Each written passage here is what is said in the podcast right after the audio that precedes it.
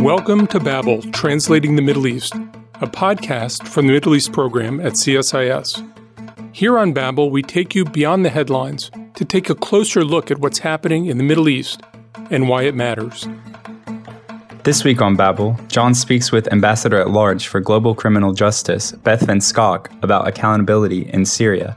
Then, the newest member of the Middle East program staff, Lubna Youssef, continues the conversation with John and Natasha. To translate some of what's happening in the Middle East, this is Babel.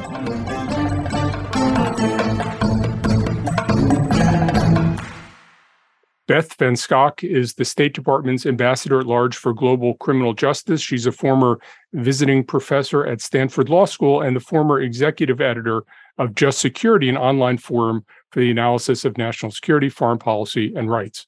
Beth, thanks so much for joining us on Babel. John, thanks for having me. You have spent a lot of your career looking at atrocities. And one of the central ideas that you focused on is the idea of accountability. What does accountability mean in your mind?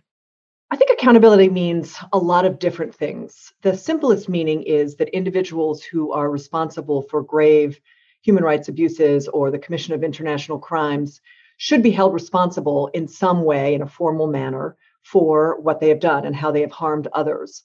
But if you take the field of transitional justice more broadly, we know that accountability can mean a number of things, including having truth available to victims as to what happened to them, their loved ones, why a particular repressive regime was put in place, how it operated, why they were chosen, all of those sort of open questions that often really leave victims and survivors wondering why they were targeted and why they had to be subjected to what they had to be subjected to. We also can think about it in terms of reparation and rehabilitation. So, giving forms of redress to victims to enable them to restart their lives, psychosocial rehabilitation, livelihood assistance.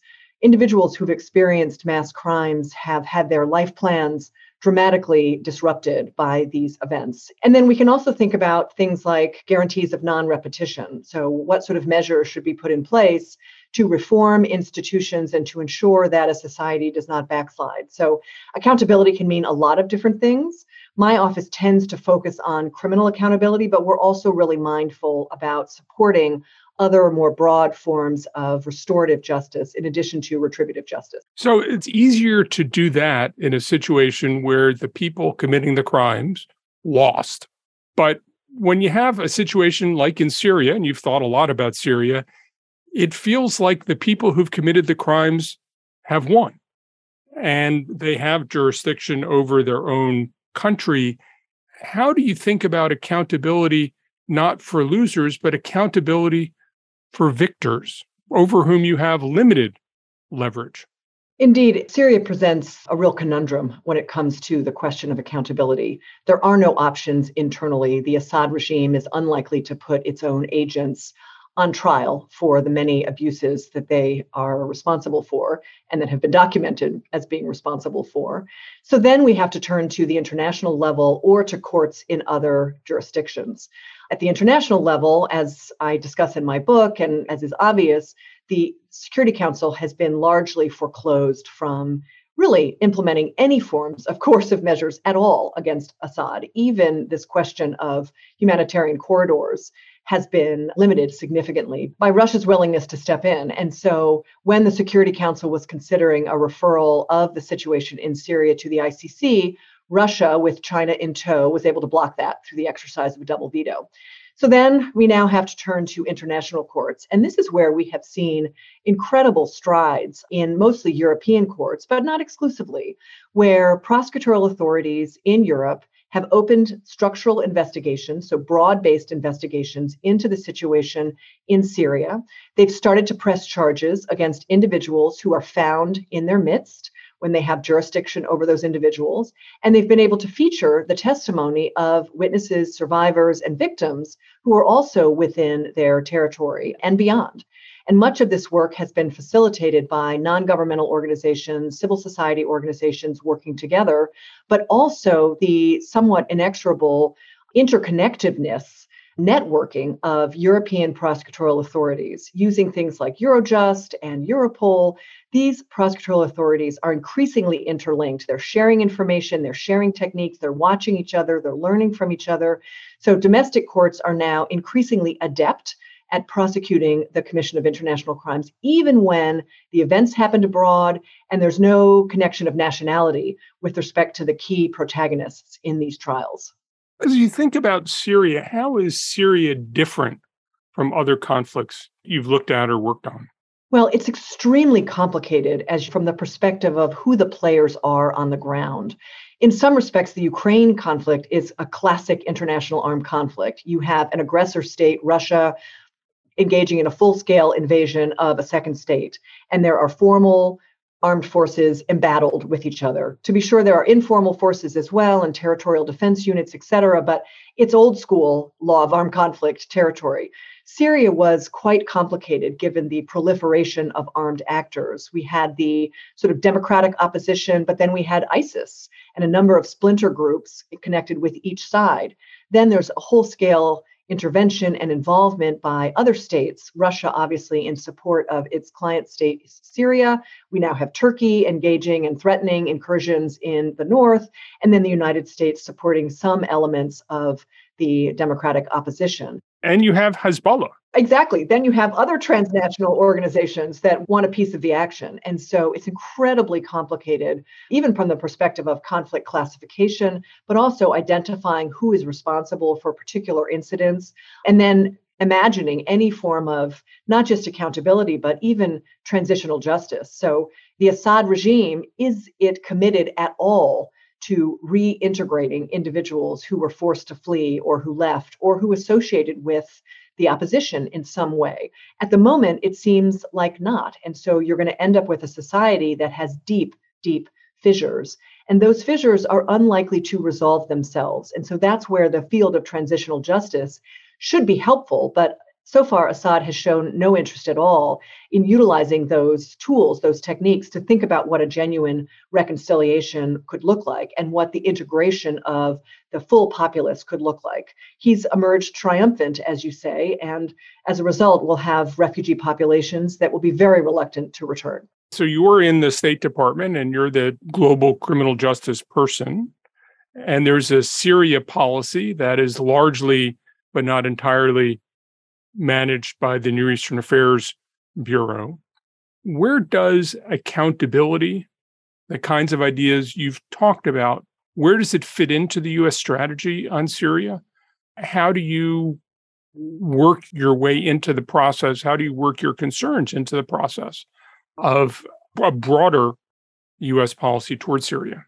Indeed, there are limited prospects for accountability particularly in US courts because of limitations within our own domestic law and the fact that there are not a lot of perpetrators that are going to slip through our immigration nets. It may happen, and we may be able to move forward against certain cases. But I do want to emphasize that accountability, broadly defined, remains a key pillar of US Syria policy.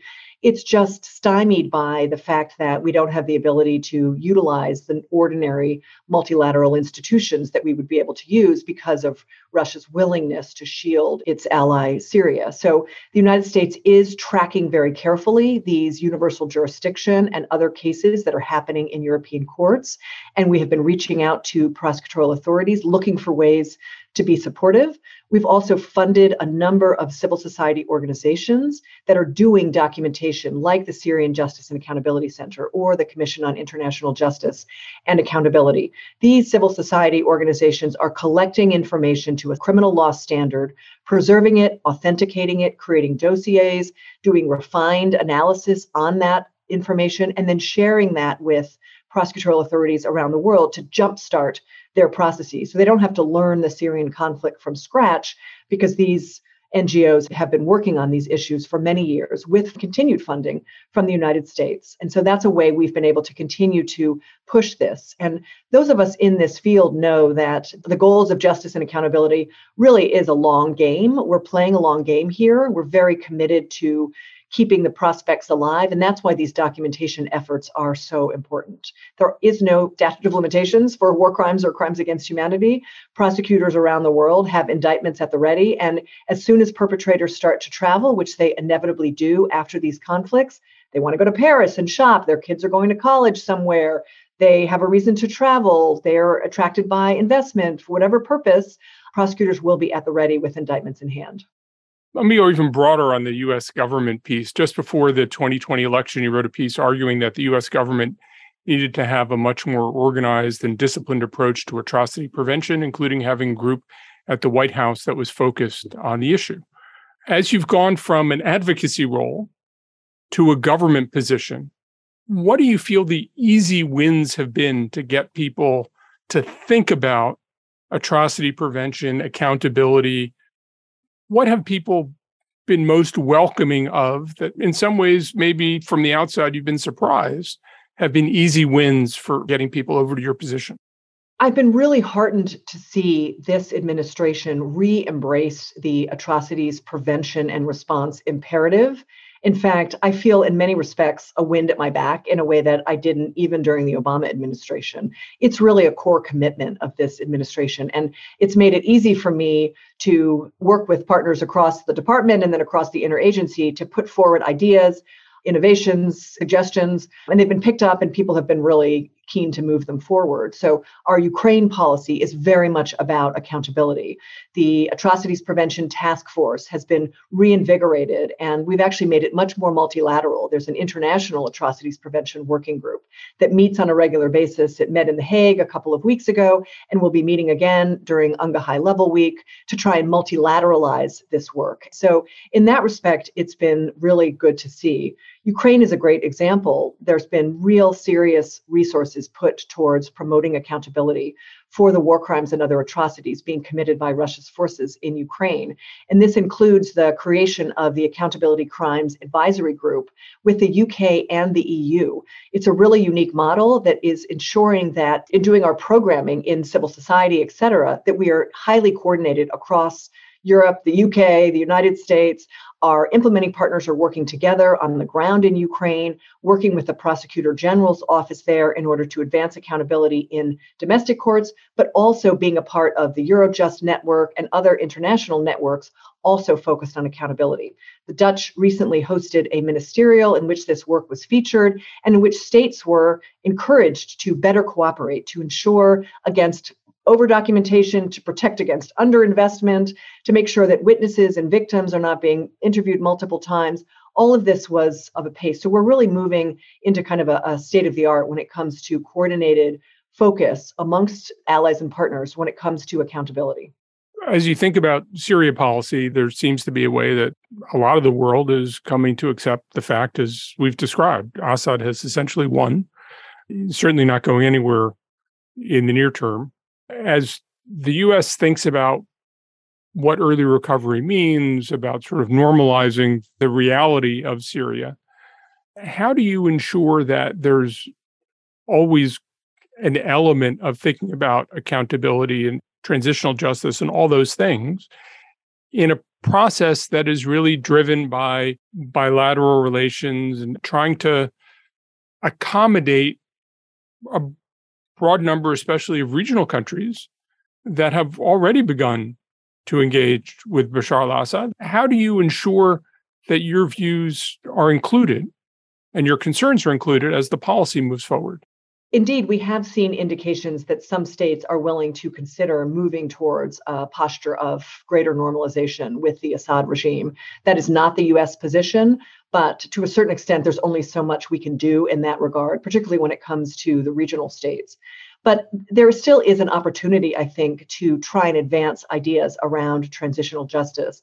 And that includes when we get into a stage of reconstruction, that certain elements of support for the Assad regime, if reconstruction and if multilateral support to reconstruction is being contemplated, to make that conditional on him accepting certain obligations as the sovereign to welcome and to create a more holistic and broad based coalition of Syrian society and to uh, find ways to welcome back individuals who had had to cross an international border because of coercive acts within their particular communities, to make sure they can take their property back. Property is an area of transitional justice that is often quite acute for families. If their property has been seized, what is the incentive to come back?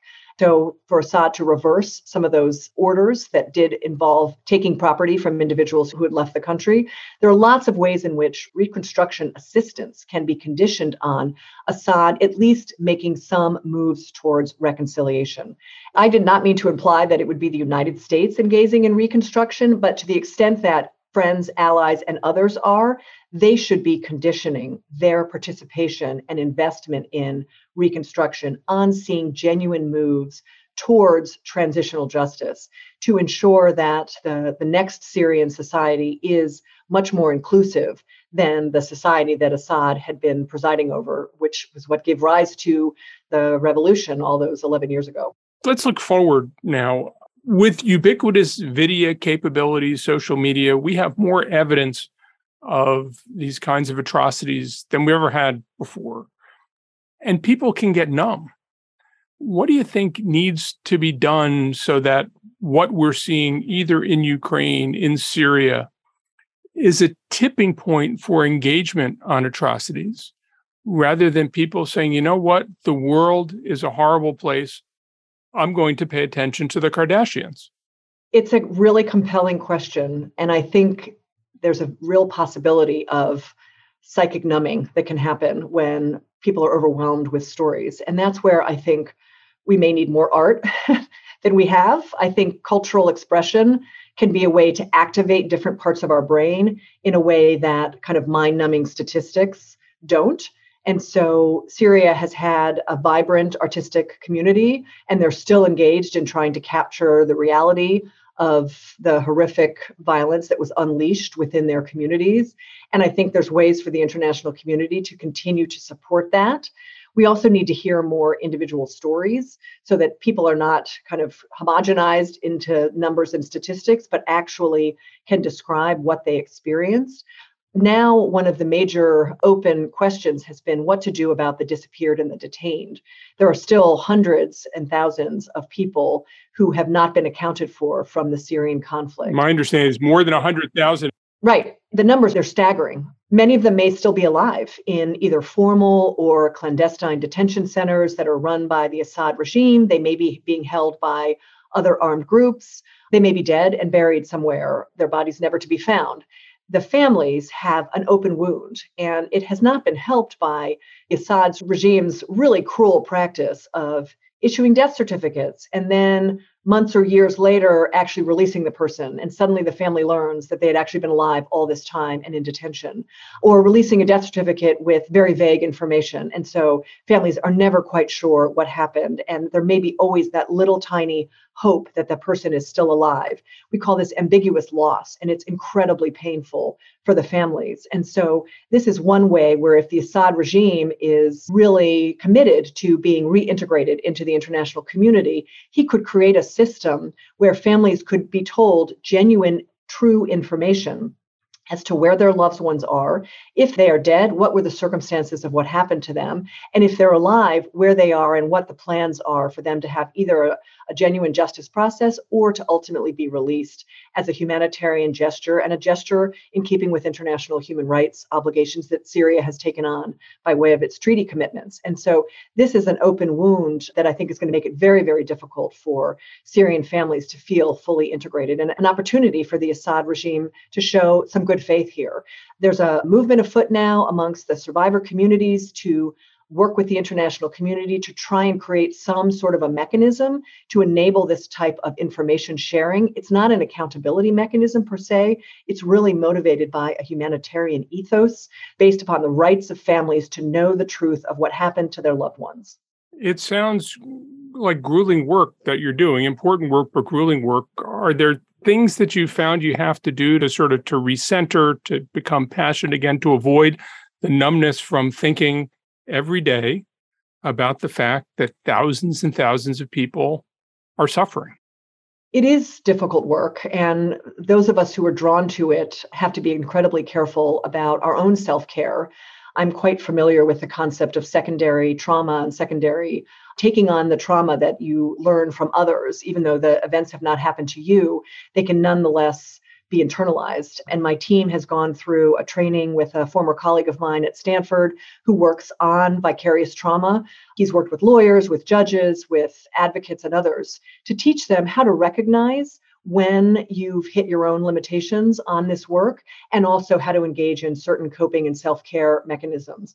What I find really important and I always recommend it to my students who are interested in this work and to my colleagues is to have some sort of a physical practice. So I am a longtime yoga practitioner. It's a moving meditation for me. I find that yoga teaches how to be calm in an uncomfortable position, how to handle physical and psychological pain, and how to work through that. And so, having a daily yoga practice has been something that has really helped keep me centered. But I also draw a lot of strength and inspiration from survivors. And I try and meet with groups whenever I can uh, to bring them into the department or to go to where they are. I'm leaving next week for a trip to the Central African Republic and to Ethiopia, where I hope to meet with civil society organizations and others to hear their stories they are always a source of inspiration to me. Their never ending quest for justice, their efforts to keep the hope alive that eventually they will have some measure of, of justice and accountability. I get a lot of strength from speaking with communities in this regard. So I try and get out of the bureaucracy, get out of Washington, get out into the field, meet with people, take their stories on, share those stories the best that I can, and then be inspired by those so that every morning I wake up and I think, what can I do today to advance justice and accountability somewhere around the world where survivors are demanding it. Ambassador Beth Van Schaack, thank you very much for joining us on Babel. John, thank you so much for having me. Next, the Middle East program's new research associate, Lubna Youssef, continues the conversation with John and Natasha. John, Natasha, thank you so much for joining me. Thanks, Lubna, and welcome to the podcast. Thank you so much. I'm really, really excited to be a part of Babel. You've had such an interesting conversation with the ambassador, John, about accountability in Syria. But what I found interesting was talking about how important documentation is. And I was wondering if you or Natasha can speak to the extent of the abuses that we're talking about here when it comes to Bashar al-Assad's regime in terms of scale as well as who's doing the documentation and why is it important? I think there are two main streams of war crimes and human rights violations, both of which are particularly staggering in the case of Syria. And one I would refer to as sort of collective punishment. So I would put in that category the deliberate and constant attacks on critical civilian infrastructure, healthcare workers, aid workers, civilians themselves. And just to give you a sense of that scale, just in terms of hospitals, there's been over 600 attacks. And about 90% of those documented attacks on hospitals had characteristics of deliberate targeting, which is important for the documentation of war crimes. I'd also put chemical weapons use and sieges in this category. And just again, to give you a sense of the scale, we're talking about 300 documented incidents of chemical attacks and around 5 million people in besieged and hard to reach areas at the peak of that. And for some of that aerial targeting, we actually have minute by minute evidence I used to work with the White Helmets, and as part of our work, there was a huge network of spotters throughout the country following the trajectory of the planes conducting this aerial bombardment. In some cases, you could listen to the intercepted communications between pilots and those on the ground. And this, for our purposes, was for warning civilians to take cover, but they've also become part of the evidence. So pilots, in some cases, were aiming for specific coordinates that matched the coordinates of hospitals, which Russian military knew. And there was a consistency to these war crimes, which ensured that we had to warn civilians not to do specific things, not to gather in large spaces.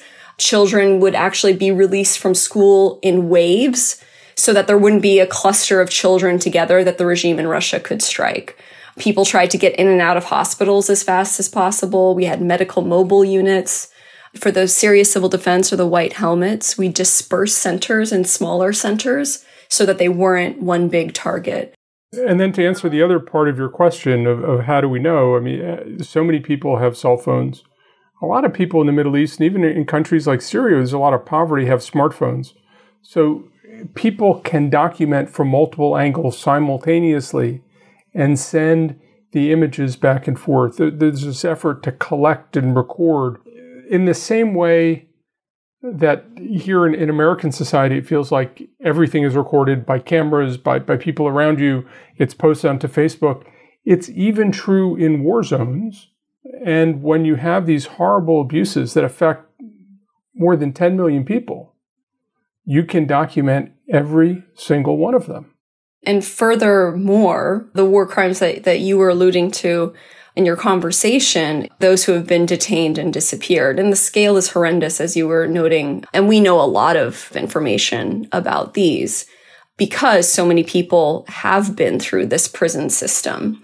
And I think that, you know, we talk about the number of over 100,000 people that have been detained or disappeared to this day but upwards of 500,000 people have been through the prison system to, since 2011. So we have a lot of testimony. In addition to photographic evidence, the military photographer known as Caesar risked his life to deliver tens of thousands of, of pictures of, of bodies that had been tortured and killed in these prisons.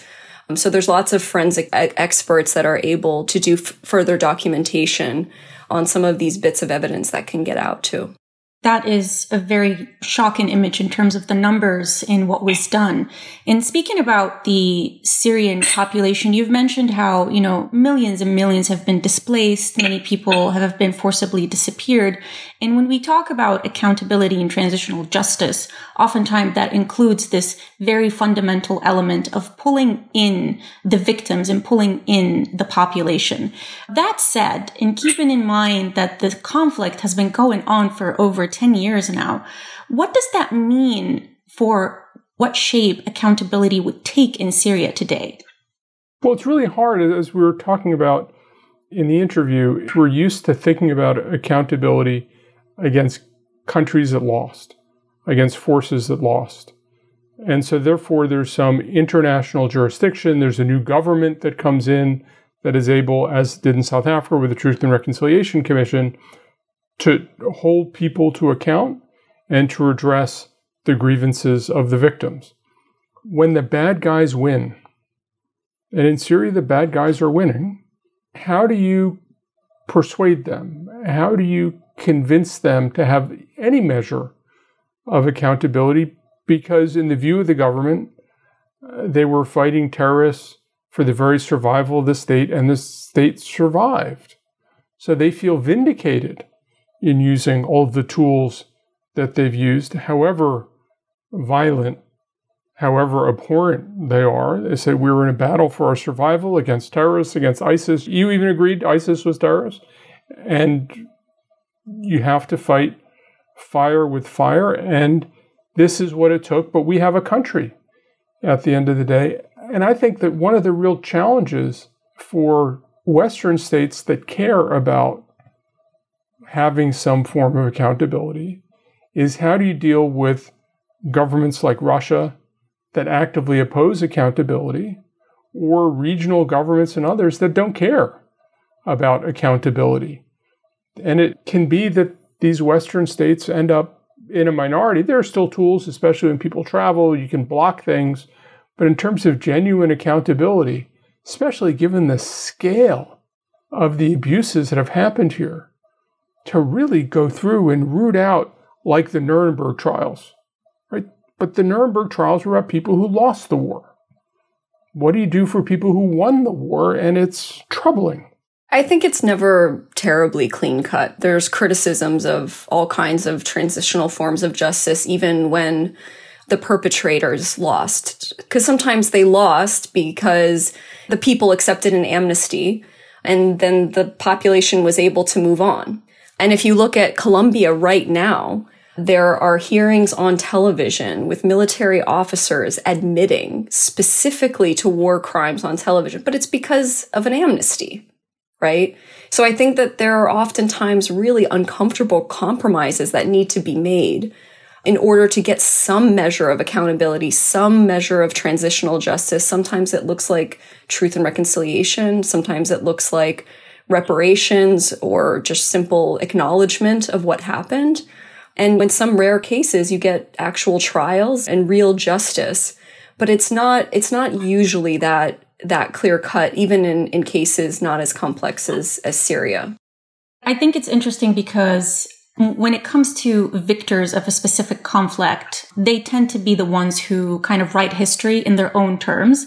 John, you mentioned Russia, they've constantly been there to protect Syria as their client. They've vetoed and blocked so many resolutions. What do you think can be done in terms of circumventing this Russia issue? How can we, as an international community, work towards putting more pressure on Syria while also removing the Russia protection barrier. The Security Council has always allowed Russia and the United States to block actions that they oppose against their partners and allies. And we've seen this with the U.S. exercising vetoes on any number of resolutions that were directed against Israel. And we saw the Soviet Union for decades protecting its client states, and now we see Russia which went through a period of relative cooperation with the Security Council, increasingly aggressively using Security Council to protect its interests. Russia has still been largely constructive on issues like the Iran nuclear file, but the Security Council has been an increasingly difficult place to get Russian cooperation. It may be that the people in the US government will decide to use Syria as a way to undermine Russia to look at what Russia is doing in Ukraine, which obviously the, the Security Council can't do anything about because Russia is one of the parties. But it may be that people will look at some of the events in Syria or some of the actions Russia takes in Syria as a way to undermine Russia in Ukraine, to, to talk about Russian abuses in Syria and Russian abuses in Ukraine. But in some ways, that takes a really human conflict and it escalates it into a political game. It doesn't deal with the problems of what a post conflict Syria will look like. But I'm not sure there's a way to get Russia to be cooperative on this because Russia distrusts this whole system of accountability for fear that will be used against Russia. And to be fair, the United States is not party to the International Criminal Court because of a sense the International Criminal Court will be turned against the United States. And, you know, we've been speaking about Syria, and I'm wondering if maybe it would be helpful to take a step back and also see if there are any examples in the region that we can draw from in terms of how they dealt with accountability post conflict. And I say that because at one point the ambassador speaks about, you know, the fissures in society in Syria and how they're creating challenges or will create challenges for accountability. And I couldn't help but think about maybe Iraq and if that's a similar situation. Do you think there are any examples out there for us to examine and learn from? Well, I mean, I, again, I think that that Syria is interesting in the sense that just the sheer level of war crimes, the likes of which we have not seen. But some other examples I've seen from the region is I used to work for an organization called the Center for Civilians in Conflict. And a big part of the, their work stream was working on Iraq and working on some of these other countries where the US military intervened and may have not been responsible for war crimes per se, but was certainly responsible for civilian casualties. And so a big work stream for us was getting the US government to acknowledge their responsibility for civilian harm in Iraq and Afghanistan, and also providing compensation for the victims, which, you know, at least personally for me, leaves a bit of a bad taste in my mouth to think that you would lose a child and then get a thousand dollars or something like that in return. But it's a way of accepting responsibility for your actions, which is, you know, one way to look at it. The other is, again, this universal jurisdiction. I believe it was a court in Europe that was going to take Ariel Sharon basically to task, the former prime minister of Israel. And I don't think it worked out, but that was another way of, of going about it. But unfortunately, I think what we've seen through the region is that accountability is, you know, what happened to Gaddafi, his body being dragged through the streets, sometimes trials with sort of questionable underpinnings. that's not great either, I think, for accountability. But importantly, I mean, there's accountability for losers. Saddam Hussein had a trial, right, led by or facilitated by the United States, even though it was principally carried out by Iraqis. You know, when it comes to winners, you had tremendous violence in Algeria in the 1990s. How much accountability there was, I mean, realistically, the winners aren't held accountable in that way because the narrative, as we talked about before, the narrative is this was necessary to preserve the state. I think that the challenge that we have is uh, if we move to a, a point where, on the one hand, we have much better documentation of atrocities, but you also have people who stay in power after committing the atrocities, what happens then? And, and to me, that's a, a problem for people in these societies when you can't just paper it over. It's a problem for Western states because you have to really decide what you're going to do about it. And I think it's a problem for the whole world. I mean, are we really going to say this is okay? I think it's easy to ignore and say, well, it's just reports. You know, there are people, there are two sides to that. But when you begin to be able to document as thoroughly as, as is being documented in Syria, it's hard to say it's just reports. And where does that take us? And I don't think we know that yet, but I think it's going to be a really important set of questions for the next decade as we see more conflicts more exhaustively documented. John, Natasha, thank you so much. Thank you, Lubna. Thanks for listening to Babel. If you enjoyed this episode, please subscribe to the podcast on iTunes or Spotify or wherever you listen to podcasts. You can find more analysis on this topic linked in the show notes on the CSIS website, and you can find us on Twitter at CSIS Mideast.